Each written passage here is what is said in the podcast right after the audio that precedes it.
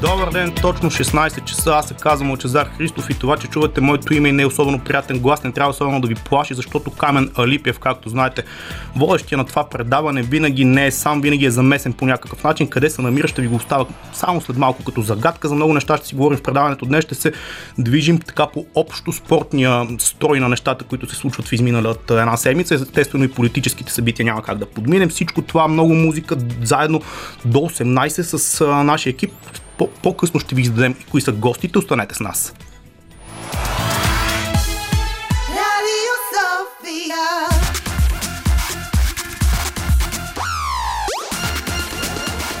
Спортна среща с Камен Алипиев. Само след малко ще го чуете и Камен Алипиев къде се намира. Оставам го още малко като загадка, но за да не бъде твърде мистериозен, музиката избира Лили Големинова в следващите два часа. Деси Георгиева зад пулта. Аз помагам на Камен тук от студиото в София. Той се намира на едно доста по-приятно място на морето. Камене, здравей, къде те намирам, какво правиш, какво се случва около тебе и най-вече как се развиват фестивалните напитки?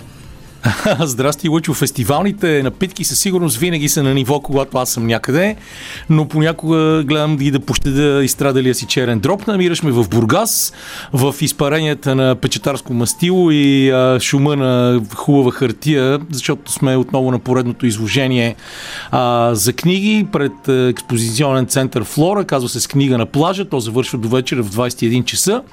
Прекарахме тук пет чудесни дни с помощта точно на Флора и на Община Бургас. И в Бургас има изложение на книгата вече няколко години. Не толкова мащабно, колкото софийското, да кажем, но изключително приятно, с много готини колеги. И днес много марии, които не спряха да черпят от сутринта по случай Голяма Богородица и чудесен празник, с който поздравяваме всички наши слушатели и слушателки, които имат имен ден. Определено, да. Взето положението. Две, две думи за самото събитие. Сега на фона на това, че много хора предупреждават за поредната N на брой ковид дванайсет, че по морето има много български туристи а, към момента. Какъв беше интерес към книгите? А, интересът към книгите е, да кажем, умерен.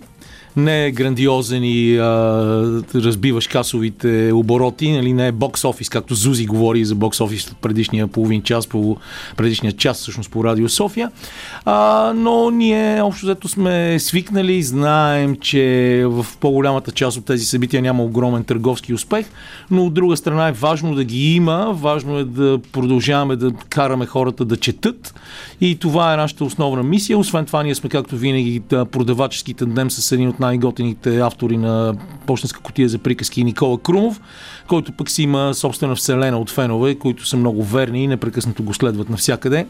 А, и винаги идват и не само от Бургас, но и от други градове, навсякъде където сме, за да го почитат, уважат, срещнат се с него, така че си прекарваме забележително. А, макар че ми се струва все едно, че е минала цяла вечност от финала на Олимпийските игри, за който говорихме миналата седмица и с теб. Да, е само на седмица. И тогава елегантно успяхме да избягаме от темите за политиката, но тази седмица няма как да ни, да ни остави без, как ска, безгрижни и равнодушни към всичко, което се случи в изминалите дни, проваления а, мандат, да. Всички тези грозни скандали. Аз даже мисля, че, че е добре с това да започнем, защото спортните да. събития не бяха чак толкова богати, което е нормално след края на Олимпийските игри. Сега успехите на българските отбори в европейските турнири ще ги маркираме, както и цялата сълзлива драма около Лео Меси, но мисля, че на политическата жега на нейния фон в последната една седмица е по-хубаво да започнем с нея. Най-вече аз съм, признавам ти, в това предаване под доста сериозна така доза ефект на видеото, което изгледах онзи ден и които всички го коментираме и нямам търпение да дойде новата работна седмица от утре броено, за да видим всичките тези невероятни герои в кавички, разбира се, които се изявяваха и едно видео, което е било, смея да кажа, айде, крито, някои органи ще кажат дали е било крито, но в крайна сметка това го виждаме една година постфактум на онези събития, когато студенти на по деветнайсет, двайсет, двайсет и една години разказваха надлежно по медиите какво им се е случило и всички от органите казваха ми, не, няма доказателства, няма видео, очевидно има видео, което в момента аз действително бледнеят ми думите как да го коментирам това видео. Ами да, първо да кажем няколко неща. Uh, за съжаление, моите бивши колеги от Българската национална телевизия, въпреки че направиха чудесен репортаж, изгледах го специално за това, с много отзиви и гледни точки, спестиха тези кадри на своите зрители, което според мен не трябва да бъде така, защото по Българската национална телевизия са показвали дали отрязване на глава в новинарска емисия. Да. А, и това е едно от нещата, които ме дразнят. А, също така аз лично преживях това насилие заради един мой много близък приятел, който стана през февруари на трийсет години, чудесен режисьор. А, Митко Педев, който миналата година беше не само брутално пребит, лежава в пирогов с белезници на леглото, майка му го търси а, почти ден, докато разбере къде се намира, а след това беше осъден за насилие срещу полицаи. А, след тези кадри се вижда кой е упражнявал насилието, вижда се много добре какво се случва, вижда се как тези големи бабаити с доста килограми служат, си служат не само с подкованите си кубинки, но и с палки, и а, ако това нещо няма а, някакво последствие за тези хора и за техните началници, защото те иначе много лесно могат да кажат, че са изпълнявали заповеди. Те в момента и двамата са ни... депутати, само да ти кажа. Да, а, не, аз слушах, т.е. не слушах, четох преди минути, малко преди ефир, а, как Младен Маринов бил против насилието, ама той се бил разпоредил еди какво си. А, тъжна, тъжна история, клета история, която а, показва, че ние в нашата свободна държава а всъщност не можем да си позволяваме свободно да изразяваме мнението си. Същото беше в нощта на белия автобус през две хиляди и тринайсета година и е много интересно как някои от борците за свобода в момента, като хората от Българската социалистическа партия, тогава там беше Майя Манолова и а, също други хора от различни а, как се казва, спектри на политиката, а, с, тогава се изказваха също по същия начин. Ами те, тези, тези, тези едва ли не си го просиха това, затова те искаха да упражнят насилие и си получиха наказанието, като всички знаем, че никой не е искал да упражнява насилие. Просто нещата бяха наистина опрели, ножа беше опрел до кокала и сега, и миналата година, и през две хиляди и тринайсета. А, много е лесно иначе да кажеш ми, да, те нарушават закона, затова ще ги пребием. Но в Америка станаха страшни неща заради това. Заради това, да, там имаше и загинали е, Амер... хора. Да, Америка е една малко по-друга държава. Да, тук може би да направим една скоба и да се опитаме да се направим на геополитически, поне народна почва политически анализатори, защото доста хора по последната една седмица се упражниха на тази тема. Ти видял още от началото на седмицата покрай неосъществения мандат на Има такъв народ, какви грозни караници с епитети, които не искам сега дори да ги цитирам. Но в един момент беше неудобно да гледаш какво се случва в парламента, по социалните мрежи и така нататък. Това видео, като че ли в петък, все пак а, изтласка този грозен диалог някъде назад, защото всички така наречени протестни лидери а, се изказаха много остро относно това видео, относно темата изобщо за полицейския произвол през миналото лято. Имаш ли чувството, че това по някакъв начин може да бъде нова сламка към някакво обединение и смекчаване на иначе доста изострения тон? За мен сламката към това обединение трябва да бъде ясното разбиране от страна на хората от Има такъв народ, че с шейсет и пет депутати не можеш да бъдеш диктатор и да искаш всички други да се подчиняват безпрекословно на това, което искаш от тях. А, освен това да разберат, че те са там, защото според много хора от българските избиратели, а, те са носителите на промяната и от тях се очаква да започне този процес на нормализация, който в момента също се опитва да прави служебното правителство. А, и, и трябва повече зрялост, преглъщане на егото, сядане на масата и сериозно говорене. И затова на мене ми се иска поне третия мандат с това, за което говорят някои от политическите лидери, по-къс хоризонт шест до осем месеца, но задължителни промени, защото тези промени са просто са толкова, толкова нужни на всички нас, че а, наистина светкавично трябва да започнат. Другото, ти спомена ковида, наистина трябва да Да внимаваме и много с това, защото едно следващо затваряне сигурно ще затрие вече окончателно много бизнеси и ми направи впечатление, тъй като аз няколко дни съм непрекъснато в морската градина в Бургас, че там има един чудесен автобус, а, който е дарение, който е мобилен кабинет за вакцинации. Стои празен. Имаше вчера един човек от общинска полиция със служебна кола, който стоеше там, но там нямаше никого. Днес нямаше дори кола на общинската полиция. Автобусът стои с отворени врати, гостоприемно. България е една от страните, в които можеш да се вакцинираш много лесно, светкавично, веднага. А, и е въпрос на, на отговорност към себе си, към децата, към обществото въобще. Това нещо да стане, ако искаме да продължим, защото една нова COVID-криза в сегашната ситуация вече ще бъде нещо, което ще ни накара много много бързо да забравим за всичко, за което си говорим до момента, и то ще ни се струва дребно. Еми да, това е един доста черен поглед, но той не е далечен, както се казва, защото ден по ден се увеличават случаите и темата с вакцинацията. Сега в момента последните няколко дни отчетаха от здравните власти, че има засилване на интереса, то така човек като му опре и почука на вратата, почва повече да се притеснява. Добре, за да затворим политическата тема, очакваш ли в следващата седмица, защото аз нетърпеливо чакам утрешния ден, всичките тези, защото това насилие, което видяхме на видеото, си има определени лица или гърбове в случая, които трябва да бъдат показани. Лицата основно. Те, те според мен могат много лесно да бъдат показани, стига в Министерството на вътрешните работи да има воля за това. А, казвам пак, надявам се да не се скрият зад това, че са получили заповеди, и по някакъв начин обществото да разбере кои са тези мили хора, защото не може така, просто не може. Ами аз в сегашния му състав, особено с добилия доста сериозна популярност в последните няколко месеца господин Рашков, вярвам, че имат такава воля, не знам. Ми, надявам се. Надявам се, но просто съм видял прекалено много, за да бъда оптимист. Добре, Камене, малко музика тук ще послушаме, след което се връщаме с теб. Все пак да направим един спортен обзор на изминалата една седмица, след което ти вече ще анонсираш темите до края на предаването, защото те са премного и прелюбопитни все. All Summer Long на Kid Rock слушаме тук в ефира на Радио София. Лили Големинова избира на музиката, както ви казах и малко по-рано. С Камен Алипиев продължаваме да тук чертаем някакви щири в първия половин час на предаването относно случилото се през седмицата. То не е само спортно, а, както сами се убедихте. Добре, кое според тебе трябва да отбележим, като може би все пак да кажем две думи за българските успехи в европейските турнири? Лудогорец успя да отстрани един доста сериозен отбор като Олимпиакос и сега в момента е буквално на прага, колкото е да клиширно, на влизане в групите на Шампионската лига. Имат сега в сряда мачове срещу шведския Малмио. Ами, знаеш ли какво искам аз да кажа, когато става дума за Лудогорец? То сигурно няма да се хареса на много хора от а, почитателите и на Левски, и на ЦСКА София. А, защото те много обичат това да е техния главен враг и да говорят за този отбор само негативно, като че отбор, който по някакъв начин корумпира българското футболно първенство.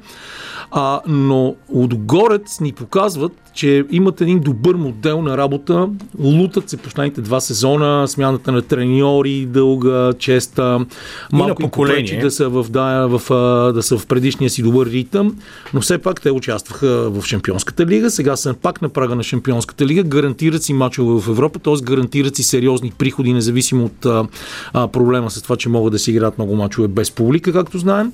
А, така че този модел работи, базата се развива, докато другите кретат и се занимават с скандали и има братоубийствени войни, като нападките на Любо Пенев към Стойчо Младенов, а, като всичко, което става в Левски, където запалянковците са се разделени на лагери и слава богу, а, вчера те все пак взеха първата си победа, побеждавайки с три на един царско село.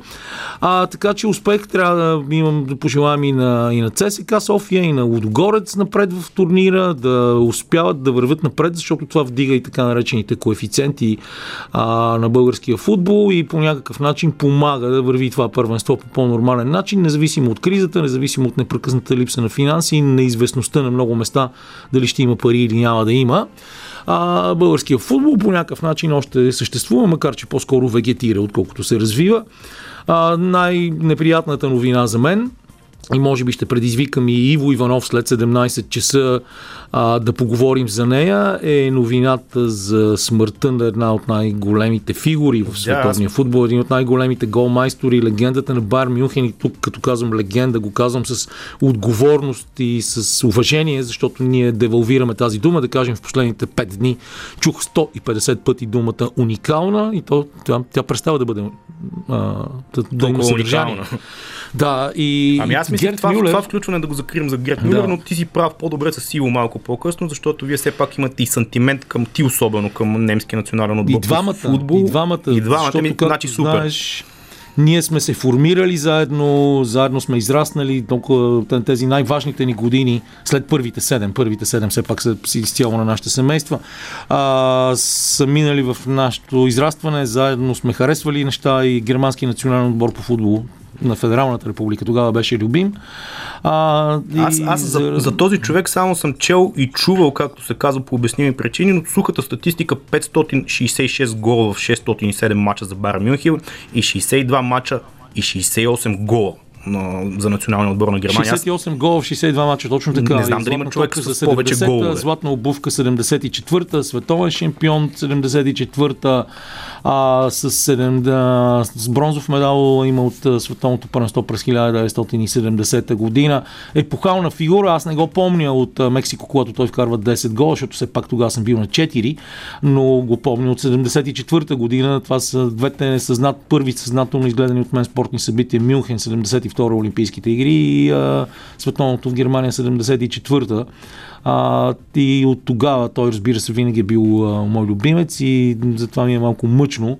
Макар че в момента, нали, трябва да кажем, че той вкарва седемдесет и трета година шейсет и седем гола във всички турнири и той, този рекорд е подобрен едва почти четиридесет години по-късно, две хиляди и единадесета - две хиляди и дванадесета от Лео Меси. А, Добре, да, да, дай фигура, темата, за която трябва да споменем. За Герд Мюлер ще оставим малко по-късно. Самата драма около Лео Меси, как гледаш на нея, защото на мен ми остави много неприятно впечатление на фона на това, че самият той още от, знаем му драматичната и трогателна история. Не искам да го иронизирам, действително един от най-великите футболисти на всички времена, но всичко това, което той се кле дълги години в Барселона, където го пише на трибуните на Камп Ноу, че това е повече от клуб и за него уж беше повече от клуб, оказа се, че всъщност е било малко повече въпрос на пари, отивайки знаеме къде. Ами да, та, всички отиват при парите, той има не кой знае колко много активни състезателни години и със сигурност тези пари му трябват. Тук е въпросът за лоялността, въпрос, който е повдиган много през годините. Един от последните примери беше историята с напускането на Леброн Джеймс на Кливланд Кавалиърс, отиването в Майами, за да стане шампион.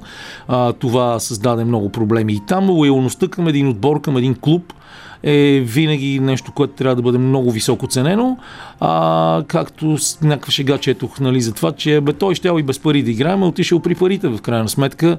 Аз не мога да го виня, не мога да говоря тук за липса на морал, просто е нещо, което а, ще попречи много на Барселона в следващия сезон заради техните проблеми с а, финансите.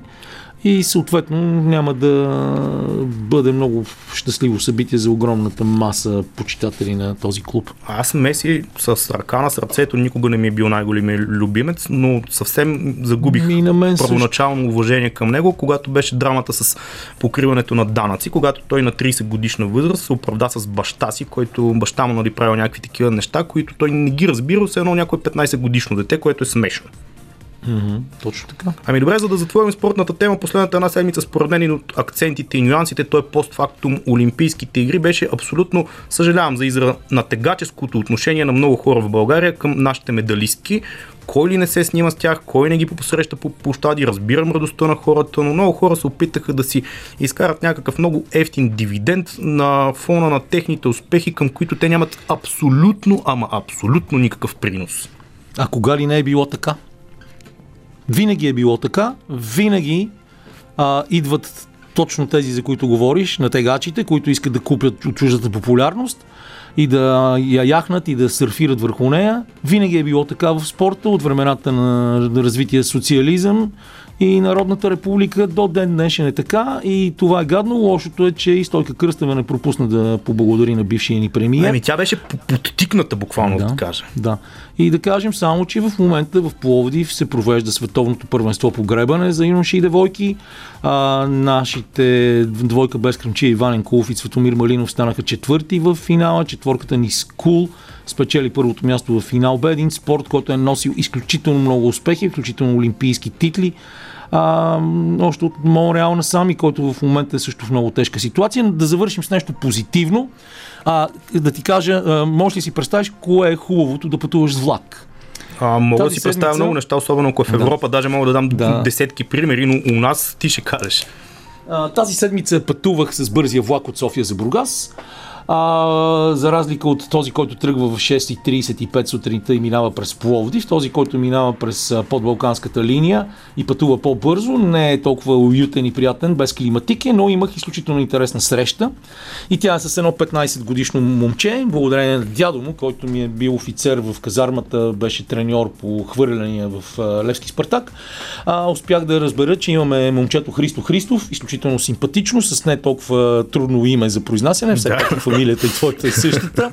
На петнадесет години той стана най-добър играч на италианското първенство за юноши по волейбол. А, в Италия се пише много за него, много се говори, успях да прочета няколко материала по този въпрос. А, и Христо мечтае, в интервюто си казва, да играе в първа лига в Италия. Това е нещо, което се надявам, че ще изпълни в следващите години, стига да е здрав. Човек от волейболно семейство, който през две хиляди и осемнадесета отива в Италия. Майка му е била волейболистка в Левски и се развива, и на фона на сушата, която имаме в момента и в българския волейбол, е света лъч, защото и там със сигурност ще има смяна на поколенията. Цето Соколов няма как да е вечен и да се да лежи целият гръб, отбор на гърба му. Така че може би и такива неща са хубави, когато гледаме към бъдещето и се надяваме да имаме по-добро развитие в спорта. Добре, Камене, буквално с две думи след малко включваме Васил Върбанов. За какво ще говорите? Казвам говорите и аз ще се опитам да се включа, въпреки че знаеш, че ръгбито ми е малко както ми беше математиката в училището. Така винаги се чувствам леко сконфузен. Васил Върбанов е истински апостол на ръгбито, на ръгби културата в България. Той е нейният знаменосец, бих казал. И ще говорим с него за олимпийското ръгби, за това как участието на ръгби седем на второ поредно издание на Олимпийските игри а, помага за развитието на спорта. Също така за един-два знаменити матча вчера.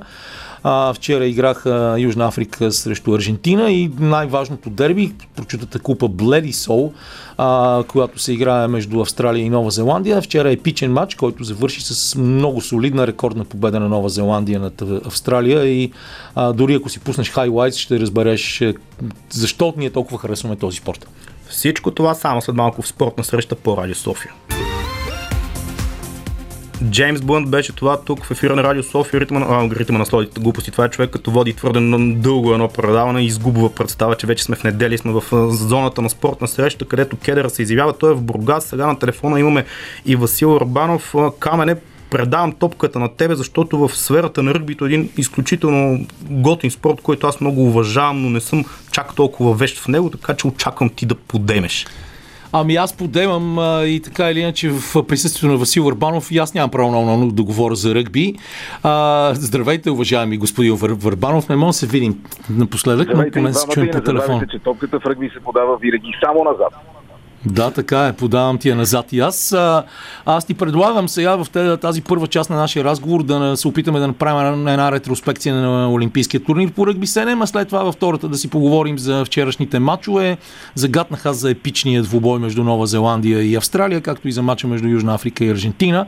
Така че на мен ми се иска да започнем с това как според теб, като човек, който имаше и удоволствието да коментира в последните две издания на ръгби седем по Евроспорт в България, а виждаш ти отражението на включването на ръгби след толкова голямо дългогодишно прекъсване в а, Олимпийската програма за популярността на спорта по света, въобще за неговото развитие, защото ние знаем, че особено в Южното полукълбо и в някои от много важните европейски страни това е култ, но като цяло в световен мащаб губи малко популярност от футбола, колкото и да е по-велик от него.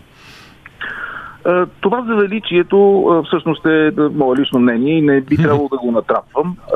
Факт е, че за втора поредна, за второ поредно издание на Олимпийските игри, пет години след Рио де Джанейро, ръгби имаше своето място в така нареченото олимпийско семейство, но отново трябва да повторим, че говорим за неговата блиц съкратена версия от ръгби седем. Иначе турнирът премина без особени изненади, защото при мъжете Фиджи повториха своята световна титла от Рио де Жанейро и по този начин техният капитан днес, Джери Тувай, се превърна в единствения човек в историята на света с два златни олимпийски медала по ръгби седем, защото е, сега той беше капитан, а преди пет години в Рио беше една ключова част от отбора.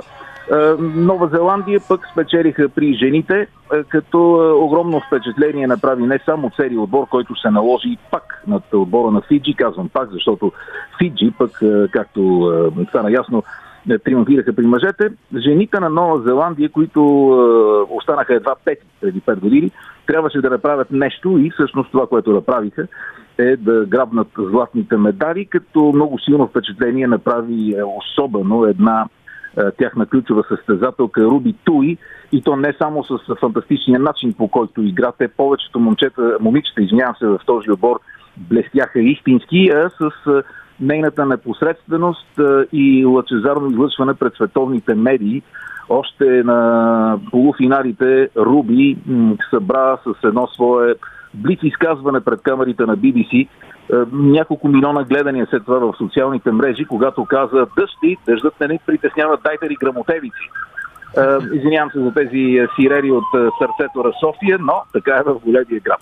Всъщност, обаче, разбира се, тук трябва да подчертаем няколко неща във връзка с така умело зададени от теб, Кедър, въпрос за това какво значение има за развитието и разпространението на ръгби ценностите в света, участието им на Олимпийските игри.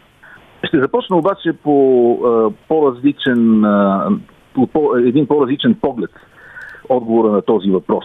Факт е, че Ръгби седем като блиц съкратена версия, в която не просто един матч се състои от две полувремена по седем минути, за разлика от традиционните две по четиридесет, отборите се състоят от по седем състезатели. Практически това означава, че за развиването на Ръгби седем наистина е необходим по-малък национален ресурс и не е необходимо да имаш чак такива традиции, каквито има традиционния много тежък спорт Ръгби петнайсет. Тук е моментът да напомним, че Световното първенство по Ръгби петнайсет е най-дългото спортно състезание в света, продължава цели шест седмици. Това а, автоматически означаваше, че е напълно невъзможно ръгби да се интегрира отново в класическата си версия в е, системата на олимпийското движение. Не, не ми се връща, защото многократно сме говорили в, е, от страниците на вестниците, на различните сайтове и по телевизиите за причините, поради които е, ръгби се оттегля от е, олимпийските игри през двайсетте години. По-важно е, че е, от е, тази по-голяма динамика и по-малко изискване за ресурси, се възползват а, няколко а, държави, а, като а, със сигурност най-големият печеливш в тази а, система е отборът на Съединените американски щати. Те също имат огромни амбиции за развиване и на Ръгби петнайсет, особено в последните десет години, с влагане на много средства, много маркетинг, трикове, привличането на големи американски телевизии, но всъщност американците с един изключително боеспособен и много талантлив отбор имаха много по-големи амбиции и тази година на Олимпийските игри. Лично за мен тяхното представяне не беше на височината на моите очаквания. Да, американците сега останаха шести, преди пет години в Рио де Жанейро бяха девети, но в крайна сметка в техните редици са двама от най- най-талантливите и великолепни състезатели по ръгби седем на цялата световна сцена, а именно Пери Бейкър и Карли Найлс. Сега, в крайна сметка, отново казвам, това не е в никакъв случай провал за американците, но всъщност е един от поводите да се насочат очите не само на телевизионната аудитория, но на широката общественост и бизнеса към спорта ръгби, без значение дали цифричката след него е седем или петнайсет. Участието на Олимпийски игри е нещо наистина много, много, много важно за това. Другият отбор, който има много голяма полза от участието на Ръгби седем на Олимпийските игри, без никакво съмнение е отборът на Кения, който притежава също изумителни играчи, също така и невероятен състав. Кения, а тук е момента да припомним, че на Олимпийските игри и при мъжете, и при жените участваха дванайсет отбора, разделени в три групи по четири отбора и така нататък. Кенийците останаха девети, но в крайна сметка те са девети в рамките на Олимпийските игри, което ми дава основание да си мисля, че тези природно надарени с фантастични атлетически качества играчи имат великолепно бъдеще.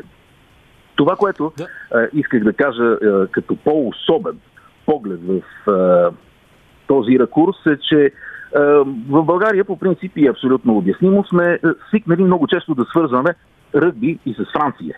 Франция при жените направиха добър турнир, но при мъжете, това, което е любопитно, те не успяха да се класират сред първите дванайсет.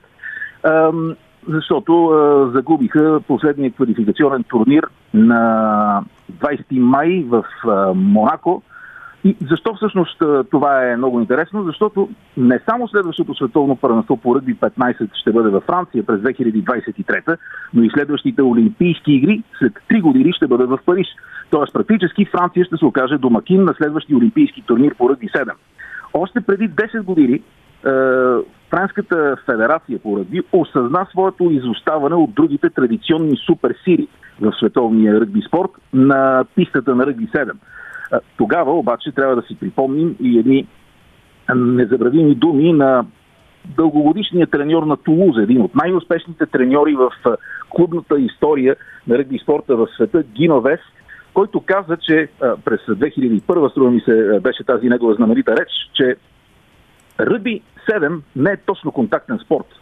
Защото всъщност принципът на тази игра, нейната философия и тактическа е, постановка е отбягването на контакта. Както каза тогава Гино Вест, ами, е, този спорт, всъщност, ръгби седем е по-близо до леката атлетика, отколкото до традиционния е, биткаджийски контактен спорт ръгби петнайсет. Но, както казва той, но лека атлетика си има така или иначе. Нали така?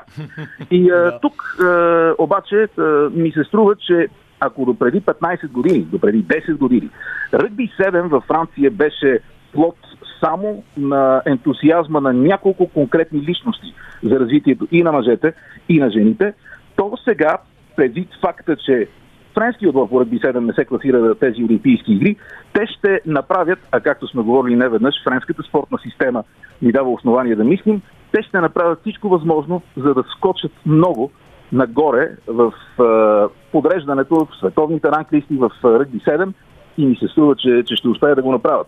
Неизбежно, между другото, във връзка с ръгби седем, като говорим е да подчертаем и чудесното представяне на нашия български мъжки отбор по ръгби седем, тук в Европейската конференция сега в самото начало на лятото и в същото време все, все по-амбициозното израстване и на женския отбор. И ми се иска да завърша тук темата ръгби седем с нещо много любопитно. Ако преди десет години се говореше а, за ръгби за жени по принцип като за нещо много екзотично, а, именно заради биткаджийския характер, заради контактната натура на ръгби петнайсет, то при ръгби седем всъщност не е задължително да имаме а, тези забележителни играчи от първата линия на схватката, които се свързват с а, тежест, а, големи вратове, а, широк таз и така нататък. Днес ръгби за жени е наистина, особено в ръгби седем, един от най-най-динамично развиващите се отбори, а т.е. един от най-бързо развиващите се спортове. И тук има нещо много интересно. Преди десет години момичетата, които се занимаваха с ръгби, когато гледат ръгби по телевизия, те гледаха предимно мачове между мъжки отбори. Днес вече не е така. Лично аз съм правил анкети, включително и сред момичетата в България, които се занимават с тази фантастична игра, те вече си гледат състезанията по ръгби между жени. Следващата стъпка, която предстои да бъде направена, тъй като все още не сме стигнали до там, женските ръгби организации и отбори да имат и жени треньори. Защото до този момент, ако играчите или играчките на зеления терен при ръгби е, за жени, естествено са момичета, то обикновено тези, които правят стратегията, организират тренировките, ръководят цялата машина, неизбежно и неизменно до този момент са мъже. Но а, ми се струва, че това много скоро ще се промени, защото а, женският ръгби спорт вече има цял а, музей на славата от фантастични играчи. Сигурно, ако сте попадали по е, Sky Sports на различни ръгби матчове, дори а, такива при мъжете, те а, се коментират често от Маги Алфонси, която беше една фантастична играчка, е, състезателка по е, ръгби петнайсет, е, Карла Хохипа от е, Нова Зеландия също така. И ми се струва, че м- само зелени светлини има по пътя на магистралата, наречена ръгби седем и ръгби петнайсет при жените. Добре, благодаря ти. След малко ще се чуем отново. Аз само в връзка с всичко, което, това, което ти каза преди малко, а, искам да кажа, че това се отнася и за умаления вариант на баскетбола, който дебютира на Олимпийски игри, баскетбол три на три, където участваха като Монголия и Румъния при жените. И това е една много добра почва за развитие а, на отбори, които не са толкова големи в а, истинския баскетбол пет на пет и могат тук да направят а, своя пробив. След малко, след една песен, с Васил ще си поговорим и за това какво стана на матча между Нова Зеландия и Австралия. Гари Барло беше това. Камене, според мен, нашия музикален редактор Лили Големинова специално за теб я беше подбрала тази песен. О, да, специално за мен и за Васил. Ние много обичаме Гари Барло. Със сигурност, и като си говорим за ръгби. Да. А, Васе, имаме някъде още около осем седем осем минути, за да хвърлим поглед към Бledisloe Cup и към а, другия матч, който играха Спрингбокс и а, Аржентина. А, ти си ги гледал и двата, със сигурност приятна компания, както съм сигурен, знам вече от, за това. Да, да, само ти липсваше. Всъщност, нека да започнем с това, а, този вечният въпрос, на който всяка година отговаряме, какво е това? Защото всеки от познатите ни, всеки да. Път ме пита, добре бе, за какво играят сега тези? Аз за купата на съветската армия. Аз абсолютно нямам никакви илюзии. Знам, че и до година ще се наложи да обясним в спортна среща по Радио София същото, и все пак. Това е турнирът, който до две хиляди и дванадесета се казваше Трите нации. И подобно тук в Европа на Шесте нации, всяка година е страхотно ръгби състезание между националните отбори на най-силните с южното полукълбо. Нова Зеландия, Южна Африка, Австралия, а от две хиляди и дванадесета и Аржентина. Нека не забравяме, че в южното полукълбо практически в момента е зима. И а, в а, този а, широк свят има два спорта, които по някакъв начин върват ръка за ръка. А, и ако а, трябва и това да обясним, то ръгби е зимният спорт, докато крикет е летният. Сега обаче, а, и, и всъщност не случайно, турнирът на шесте нации тук в Европа започва през февруари и се играе а, през март, т.е. през зимата. Това, което а, можем да кажем за първия матч, е, и най-важното е, че практически това беше най-голямата победа на Нова Зеландия над Австралия, с най-голяма точкова разлика от серии, сто и осемнадесет години, откакто тези два отбори играят а, един срещу друг. тридесет и три точки разлика. тридесет и пет точки разлика. Не, тридесет и пет точки разлика, това ще кажа. Да. И а, също най-резултатния, мисля, че най-много точки са направили, това е за новозеландците. Точно в този матч осем цяло осем есета, като аз лично си падам най-много по последното, което беше невероятно на Давид Хавили в осемдесет и втората минута. Началото беше наистина невероятно динамично. Първото е Сенал Блекс, беше само след четири минути игра, след пресечен пас от Рико Йоани, който сега не беше на крилото, както по принцип получи доверието да играе втори център. Интересна истината, това беше само един от два пресечени паса, което накара големи стари ръгби ветерани и новозеландци, и австралийци, и изобщо експерти от целия свят да окажат сериозна, сериозен натиск и критика върху треньора на австралийците Дейв Рени, защото той практически очевидно нещо не напипа в тактиката на този матч. Допълнителна сол в раната влива и това, че този треньор на австралийците, Дейв Рени, всъщност е новозеландец. Но а, матчът а, се разви а, по последния сценарий, след като откриха четвъртата минута новозеландците, само три минути след това публиката на стадиона беше на крака, защото имаше, защото имаше публика. Тук трябва да отбележим това. Тук имаше публика. Матчът се игра на Идън парк в Окланд в Нова Зеландия.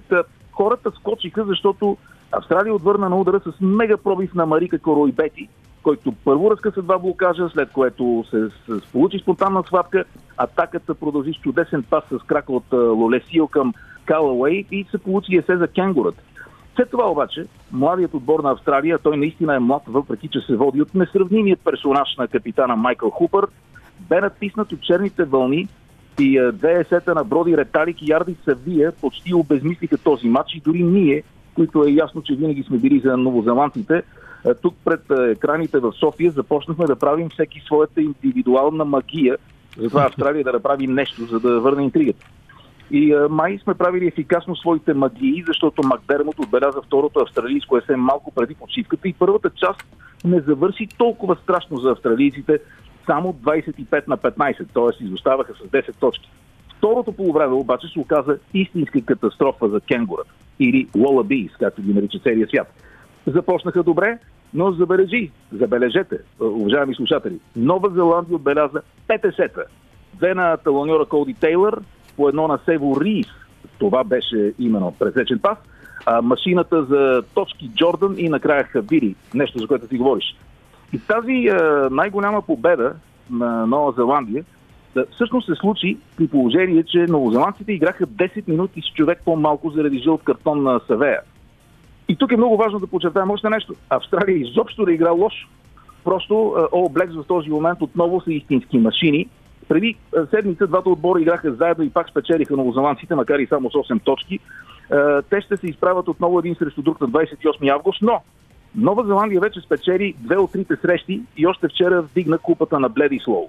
Това тук също е важно да обясним. Така както е, ние гледаме турнира на четирите нации, това тук е вътрешен трофей в рамките на турнира на четирите нации и се разиграва само между тези два отбора. И на практика в последните деветнадесет години купата си стои само в Нова Зеландия. Тя е голяма от сребро и носи името на първия губернатор на Австралия, лорд Бледислоу. Наистина е голяма. Вчера се оказа, че е събрала съдържанието на петдесет и две бутилки бира. Е, може всеки да сметне сам. Все пак шишенцата обаче са по триста и тридесет милилитра и всеки от отбора на All Blacks триумфира, пиеки от тази е, страхотна купа. Сега турнирът продължава като най-чакани с сблъсъците между Нова Зеландия и световните шампиони Южна Африка. Това всъщност е най-тежката конкуренция в световния ръгби спорт и продължава вече точно сто години. Двата мача са на двадесет и пети септември и после на втори октомври. Всъщност трябва да подчертаем, че Южна Африка е в супер форма. Треньорът Раси Расмус не слиза от страниците на вестниците и сайтовете след критиките му към Световната ръгби федерация. В неговата страна обаче го възприемат като истински герой. Не само защото донесе Световната купа през две хиляди и деветнадесета, но и защото преди две седмици спечели сериите срещу британските и ирландски лъвове. Това обаче е една друга много дълга тема, да не навлизаме в нея, защото очевидно нямаме време. Но вчера във втория матч от четирите нации Южна Африка доста леко се справи с Аржентина, въпреки че пумите имаха постоянен и непрекъснат възход, но все пак двадесет точки разлика. тридесет и две на дванадесет. Ако трябва да кажем нещо по-подробно за този сблъсък, то е, че Южна Африка отново имаха животинска схватка и един великебен ецепет, но и че двете им свръзки играха почти без грешка. Деветката Кобос Рейнхаб, Рейнах ръководеше играта като истински магиосник, самият той направи чудно есе, а до него Елтън Джантиеш кара седемнадесет точки с шут и изпусна само една добавка след тесето на Фаси, което всъщност се оказа единствената му грешка за този матч. Ако погледнем флагера на пумите, момчетата на много симпатичния, харизматичен треньор Марио Ледесма сами си изядоха матча. Не, че срещу тях нямаше нечовешки натиск от страна на световните шампиони, но всъщност, както обикновено се случва при тях, лошата дисциплина отново стана причина за много наказателни удари и точки срещу тях. Най-силен в това отношение се оказа Маркос Кремер, той между другото играе на клубно ниво във Франция. Неговите нарушения доведоха до петнадесет точки за Южна Африка. Всъщност това е. Чакаме сега директната битка Нова Зеландия и Южна Африка. И между другото, според календара, All Blacks трябва да дойдат тази есен на турне в Европа. И ако всичко върви по план, имат матч на двадесети ноември Франция на Стад де Франс в Париж. И като нищо може да го даваме по Евроспорт България на живо. Да, ние даже се гласяхме да ходим на този матч, но ще видим какво ще се случи. Господин Върбанов, изключително много ви благодаря. Чакам с нетърпение новите ни срещи, защото думата фестивални напитки вече навлезе и в ефира на Радио София. Приятна вечер ви пожелавам. След малко продължаваме с Иво Иванов, сега малко музика. деветдесет и четири цяло и пет деветдесет и четири цяло и пет Радио София. Гласът на столицата.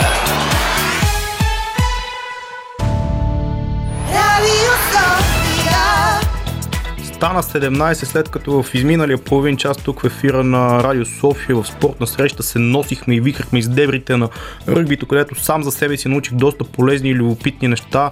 Например, аз нескрито стисках палци за Фиджи, една супер симпатична държава, която спечели олимпийския турнир в сферата на ръгбито. Сега след малко ще се включим и към Америка. Иво Иванов, както анонсира Камен Алипиев, заедно ще бъдем още един час с доста, вярвам, интересни теми за вас. Една седмица постфактум Олимпиадата, какво се случи, останете с нас. Радио София.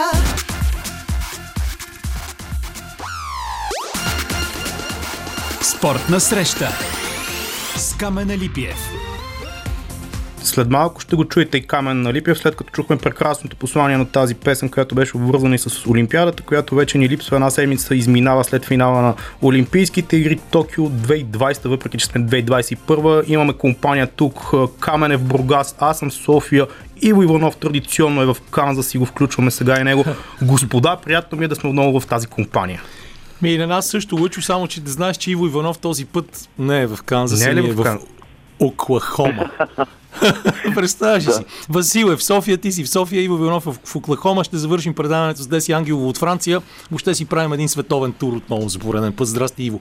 С какво да започнем? Ние си говорихме с Лъчо преди малко, че един от хората, които са формирали нашата любов към спорта е Герд Мюлер, който за съжаление ни напусна на седемдесет и пет годишна възраст, и обещах О, с тебе да си кажем няколко думи за това.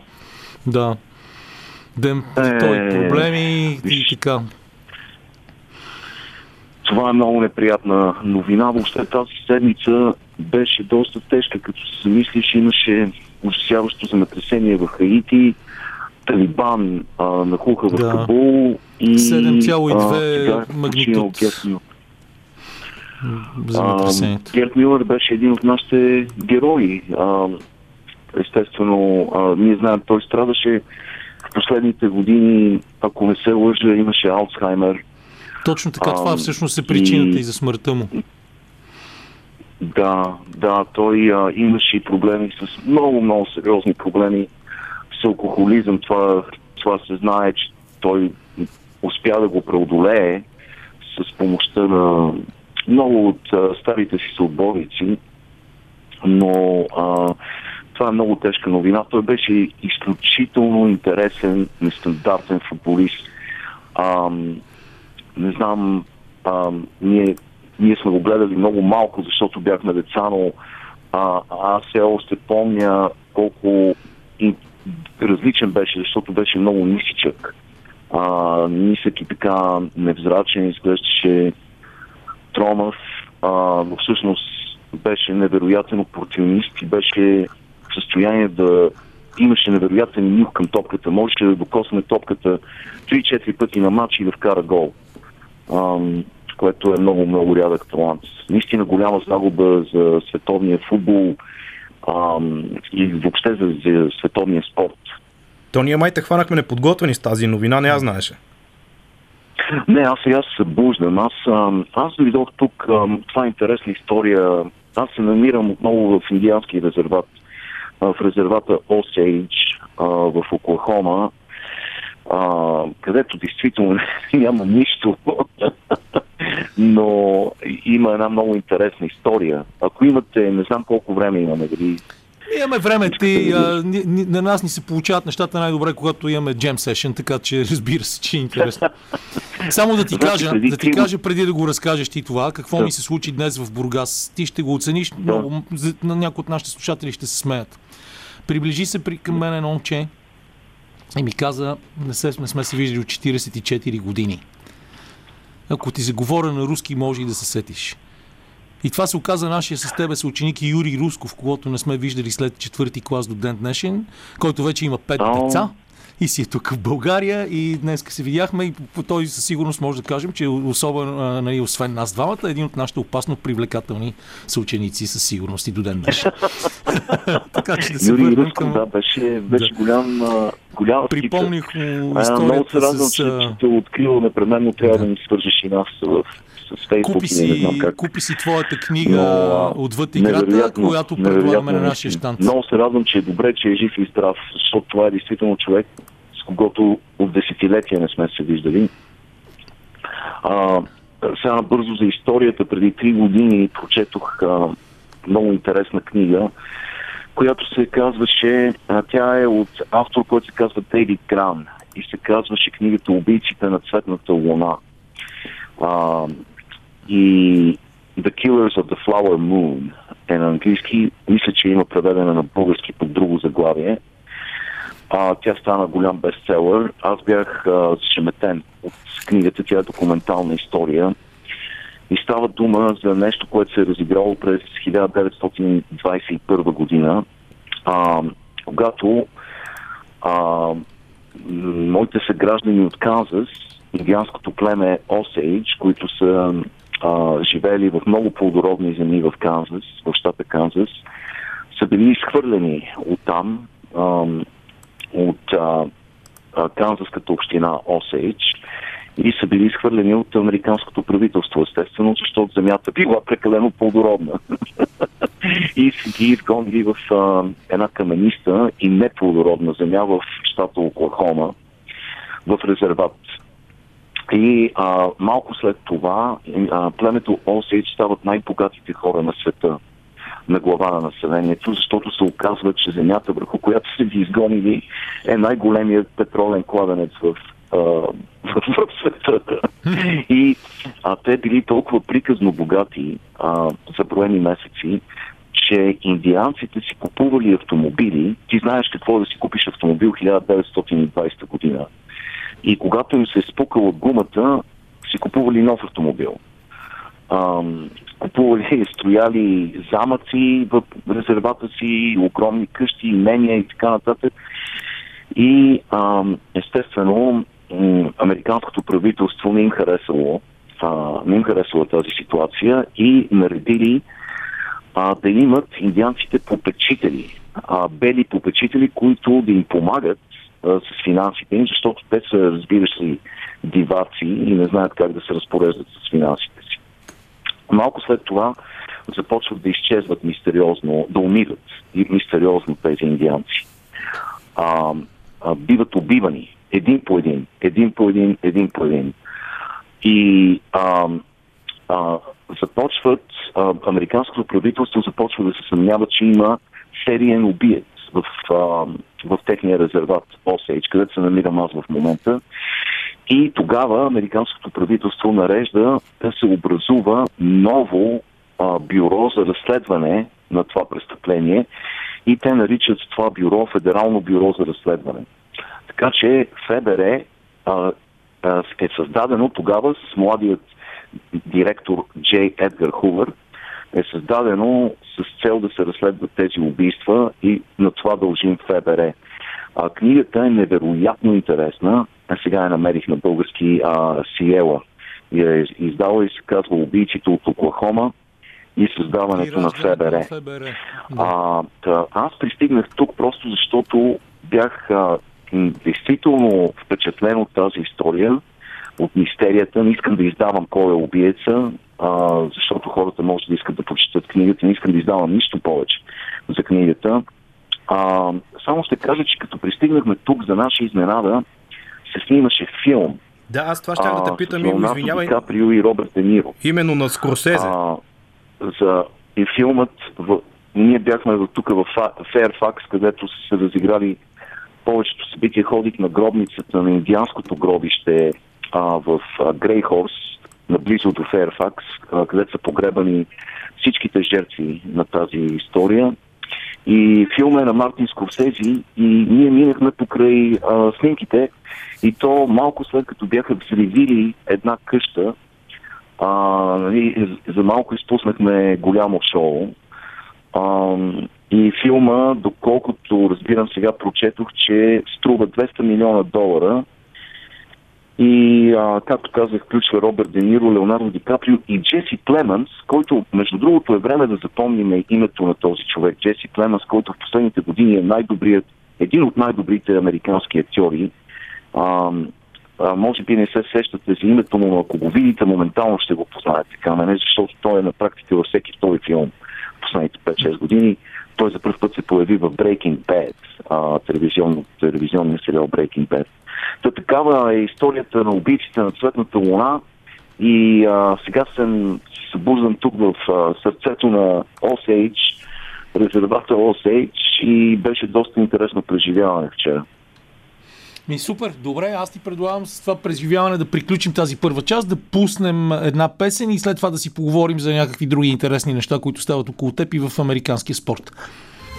Lift Your Spirit се казваше тази песен. Винаги така действат историите на Иво Иванов в щатите, в Оклахома в случая, както сами разбрахте. Камен Алипиев е в Бургас и там също не е лошо. Един общ въпрос да започнем така този говорен модул, казано чисто по радио език, а, и да ви върна малко на футболната тема. Защо а, Германия? Защо германския футбол? Да не се връщаме към тъжната вест за Герд Мюлер, която безспорно а, така, потресе футболния свят, въпреки че той си имаше проблемите чисто така физиологични в последните години, но какво ви насочи като малки момчета към немския футбол? Ами аз вече го казах това преди малко. Просто това са първо, първите съзнателно изгледани от мен състезания, Олимпийските игри в Мюнхен и световното в Германия. Германия тогава станаха световни шампиони и просто на мен винаги са ми харесвали. От тогава започна моята любов и след това пристрастеност към немския национален отбор. Освен това ние с Иво се опитвахме да учим немски в Алианс, а също така бяхме и, и до днес днешен сме почитатели на немската класическа философия, защото още в училище аз бях намерил едно старо томче на Шопенхауер в шкафа на баща си и то не беше много позволено, ние го носехме там и се фукахме с него, защото нищо не разбирахме още.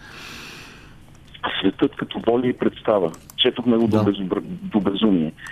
А, наистина. А, да, обичали сме винаги, може би наистина, защото първите ни съзнателни спомени, свързани с световния футбол, а, бяха на германския национален отбор седемдесет и четвърта. Аз също много ви харесвах през седемдесет и осма година и след това Лъче през осемдесетте години. А, те бяха много атрактивен отбор и Бар Мюнхен разполагаха с а, феноменален тандем в лицето на Паул Брайтнер и а, Карл Хайнц Румменигер, които бяха на, на практика взривиха а, световния футбол с изпълненията си, бяха много атрактивни и може би така малко по малко изградихме много силен афинитет и както каза а, Камен, винаги сме имали много изострен интерес към а, германската култура, а, нали, към класическата им музика, към м- литературата, към философията и по-късно дори към а, популярната им култура, така че може би на това се дължи този странен афинитет към немския футбол. А, а, вие Шопенхауер, а, кога почнахте да го четете? Не ме плашете да не е още седемдесет и четвърта по време на световното първенство. Ами малко, малко по-късно, пет-шест години не, не, по-късно. Тинейджери, което също е странно, защото кой тинейджер чете а, немска класическа философия, но тогава по това време това беше малко или повече апокривна литература, тъй като зад голямата стена не се разрешаваше достъпа на каквито и да било други философски влияния, освен на Карл Маркс и Фридрих Енгелс, разбира се.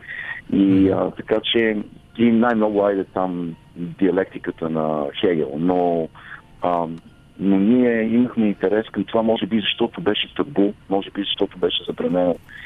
И а, бяхме, не знам Камене, на колко години да сме били.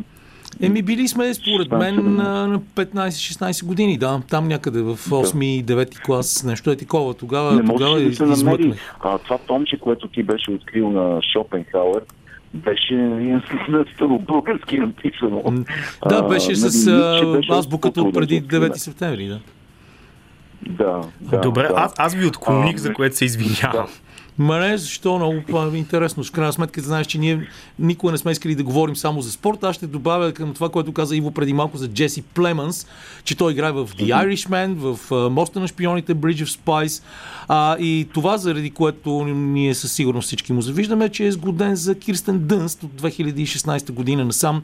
А, имат връзка двамата, да. Пък Кирстен Дънст ние с Иво много си я харесвахме, още откакто изгря. Ние на майтап, на майтап с жена ми го наричаме грозният Мет Деймън, защото той, той Джеси Деймънс определено не е от най-красивите хора. И, и действително изглежда като а, такъв а, Мет Деймън с намаление, с намалена цена. Да. Но всъщност е феноменален актьор, невероятен е. Той се запозна с Кирстен Дънст по време на снимките на а, втория сезон на сериала Фарго, в който той те двамата бяха феноменални, просто невероятни в този сериал. А, исках само да добавя, а, а, защото съм тук на две крачки от Толса и вчера имахме такава идея да се добера до Толса, за да гледам първият професионален матч на внукът на Мохамед Али. А, Точно гледах резултата, но той е спечелил изключително убедително. Няколко човека в резервата а, и стана много късно и не успях да се добера до Толса. А, но а, а, а, значи Нико, а, Никола Ли Уолш, внукът на Мохамед Али, е спечелил първия си професионален матч с нокаут в първия рунд. А, mm-hmm. Той е, м- доколкото разбрах, дори е излезнал на ринга с, с а, същите а, емблематични бели шорти с черна лента, с които Знаете, Мохамед Али беше известен с, а, с този стил и а, казаха, нали, това, което чух, е същите движения, същите манеризми, а, използва същия продуцент на своя дядо за мача. А, така че това е нещо интересно. Той е а, победил а, боксерния на Джереми Уикс а, вчера в първия рунд. А, така че не е зле да наблюдаваме неговото, нали, едва ли, едва ли а, ще достигне нивото да. на дядо си, но е интересна ситуацията, че сина на Рашида Али, а, Нико, е а, тръгнал по стъпките на, на своя дядо. Точно този резултат го затворих преди ти да започнеш да говориш за това. А, айде да си оставим последните пет минути, защото а, имаме преход към Деси Ангелова във Франция след малко. И тя води mm-hmm. една битка за равенство между мъжете и жените във френския баскетболния център, в който тя работи в Мондевил, има проблеми. И да, да, да кажем няколко думи и за Беки Хеман, която отново влезе в заглавията в предишните дни, а, заради това, че даде едно голямо интервю за Sports Illustrated. И също така а, каза, че е много трудно, въпреки че тя е готова да се явява на интервюта за старши треньор в Н Б А, а, но също така казва така: аз не искам да стана първата на най-първата треньор в Н Б А заради своя пол. Не ме наемайте просто за да си чекнете кутийката, да, да, да задраскате, да сложите една чавка за това, че вече има такава. Да. Ако правите това, аз не искам това. Много интересно беше. Това да. интервюто е много дълго. Да, да, да. Много, а, много интересна жена, много интересен човек с енциклопедични познания в баскетбола. И знаеш ли, кое е интересно, Камен, е, че самите играчи в а, Сан Антонио, самите играчи казват, че те са готови тя да им бъде треньор.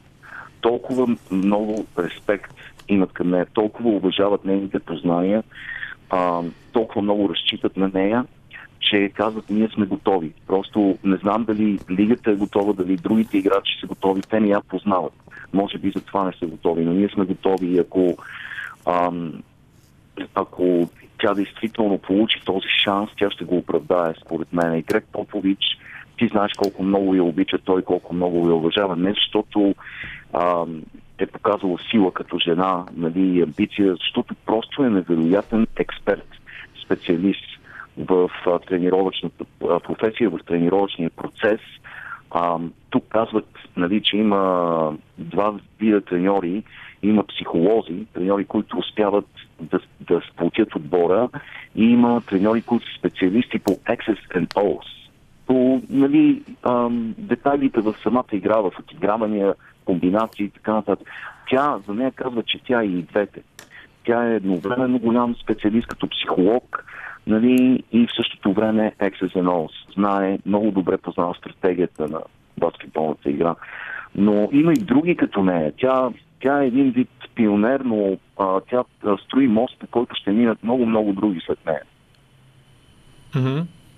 А, те, всъщност, тя даде това интервю по време на един турнир, организиран от женската Н Б А, която пък празнува двадесет и петата си годишнина през тази година. Нещо, което то някакси остава за нас а, абсолютно извън полезрението, извън радарите, но видяхме колко mm-hmm. много момичета от женската Н Б А бяха на Олимпийските игри, не само в отбора на Съединените американски щати. А, и тя сте сериозна yeah. врата, независимо от краткия си сезон за добра кариера. Да, да, да. А, голямо удоволствие този турнир. Между другото, много от звездите на Олимпиадата участват в него, включително а, и моята любимка Челси Грей, която е а, едно гардче, беше гард. Страхотен гард, да, на, с номер осем от женския на, национален отбор. На националния отбор, закръглена, не изглежда кой знае като някакъв страхотен атлет, но върши вълшебства. Тя е Меджик Джонсън и Лари Бърт на едно място. Вълшебства mm-hmm. топката, страхотна е. Въобще голямо удоволствие е женския баскетбол и а, вярно, че няма много забивки, няма, няма много акробатика във въздуха, обаче за хората, които обичат баскетбола, които разбират играта, е голямо удоволствие и действително а, много ми се иска хората да, да насочат погледа си към женския баскетбол, да обръщат повече внимание, защото е голямо шоу и продуктът, и като телевизионен продукт, и като баскетбол е много-много високо качество. И всъщност е пример за това как всичките фундаменти на баскетболната игра се използват пълноценно, с добра тактика и много изпълнителност, а не надхвърляне от тройката на практика. Да, да, да. Много, много интелигентна игра. Това е интелект в действие. А, и това са особено... Знаеш, гледах, гледах на Олимпиадата и видя колко много отбори са се доближили вече до, до американките и на колко високо ниво се играе играта по целия свят. Така че а, стискам палци на Деси да успее наистина да извоюва респект и уважение и финансов успех а, за момичетата, така както а, това става и при мъжете във Франция. И да, сега ще чуем след малко, след една песен време, Деси Ангелова. На теб ти благодаря. Отново, не знам къде ще ни намери съдбата. Мен отново сигурно в студиото в Радио Бургас. Тебе някъде друга да и с Америка. А ще бъдем заедно отново следващата събота. Иво, благодаря ти, хубава седмица. Всичко хубаво.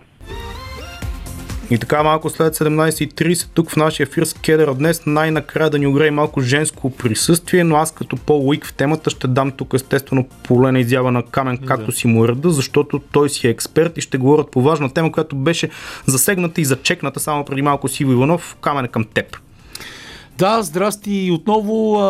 Деси, надявам се, че се чуваме. Ние не можахме да, да поканим, докато си беше в България, да си говорим в студиото на Радио София, но сега го правим дистанционно, за да направим това а още по-космополитно нашето предаване.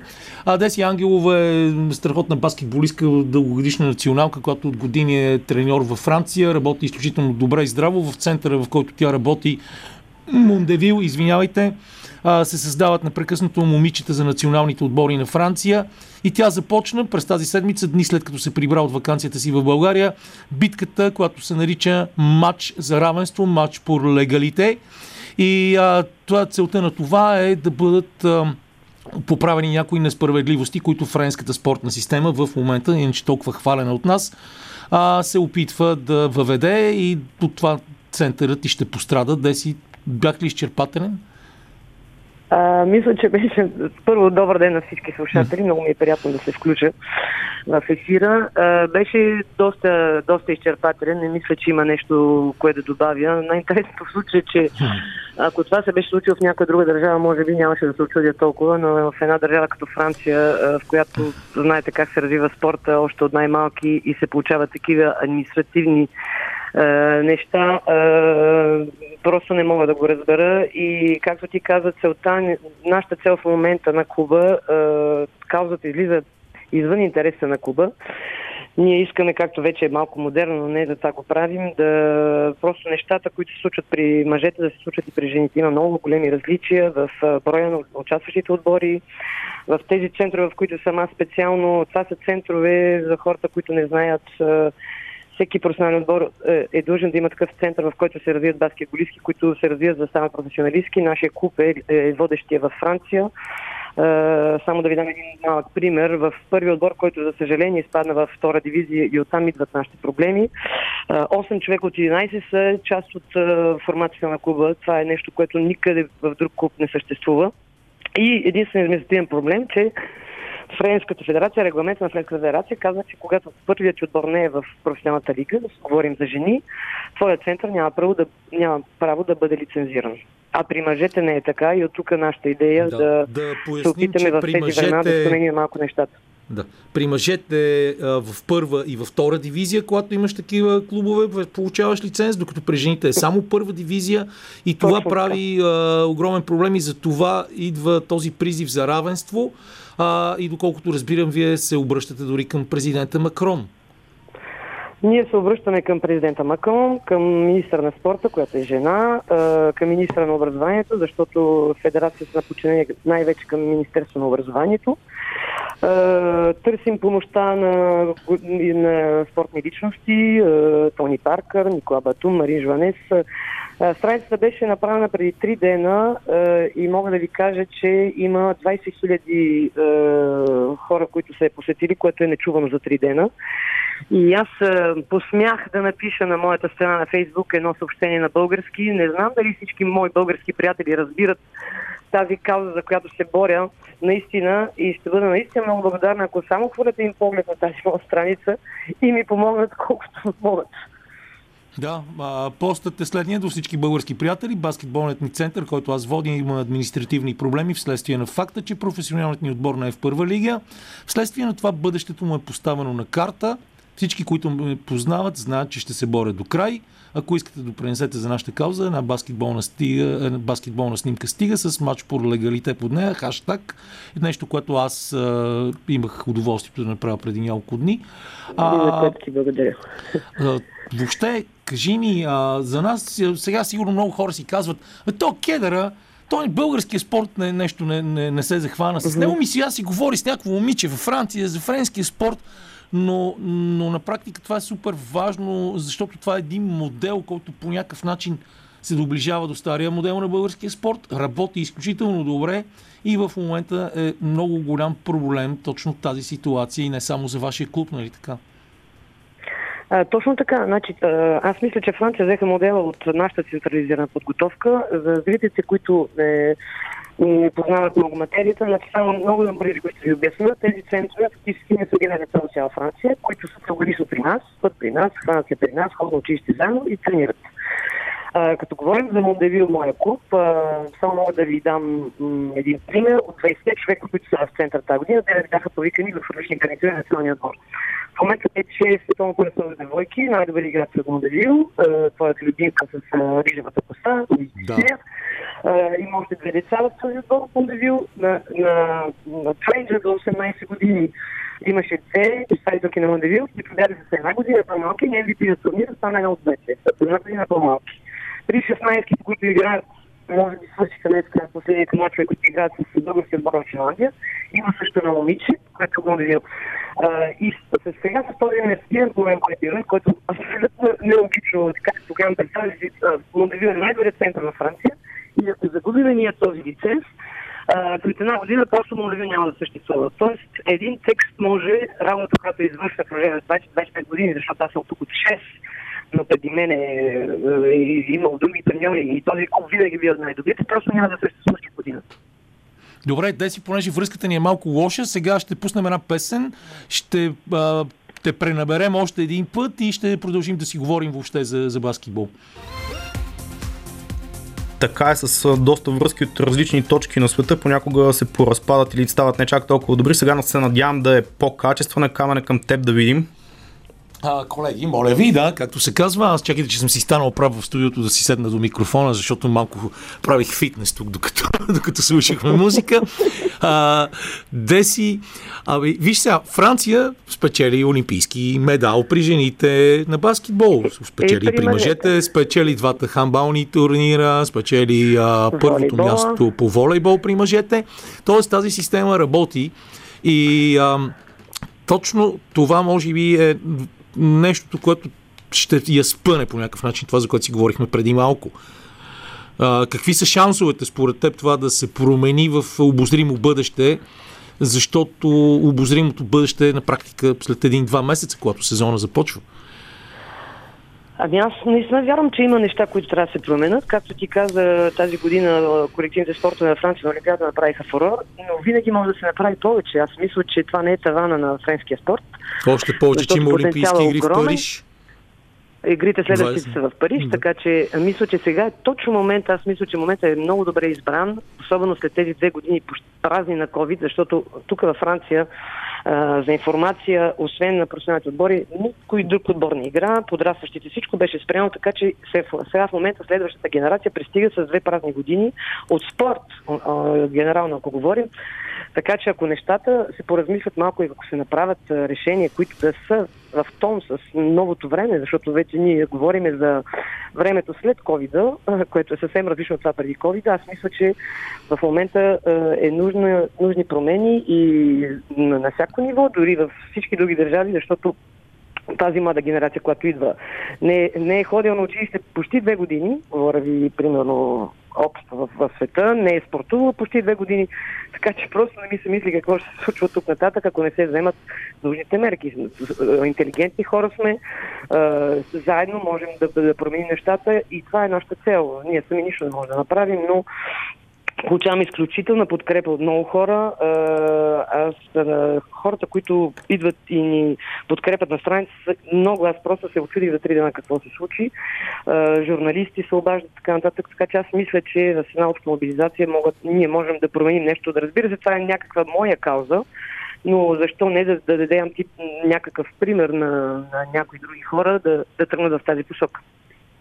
А, добре, ти спомена Тони Паркър. Това е всъщност една малка тайна, че Тони Паркър, най-голямата фигура във френския баскетбол, който е продукт на френската спортна система и на Централното училище в Париж Инсеп, но също така няма нищо френско. Той няма капчица френска кръв, защото баща му е бивш американски баскетболист, а майка му е нидерландска манекенка. А, е човек, който прави изключителен център и влага много усилия в Лион. А, и той е човек, който ти е предложил работа наскоро. Ще те накара ли това... Ще, да, да, ще те накара ли а, неуспех в тази битка с Мондевил да премислиш отказа си?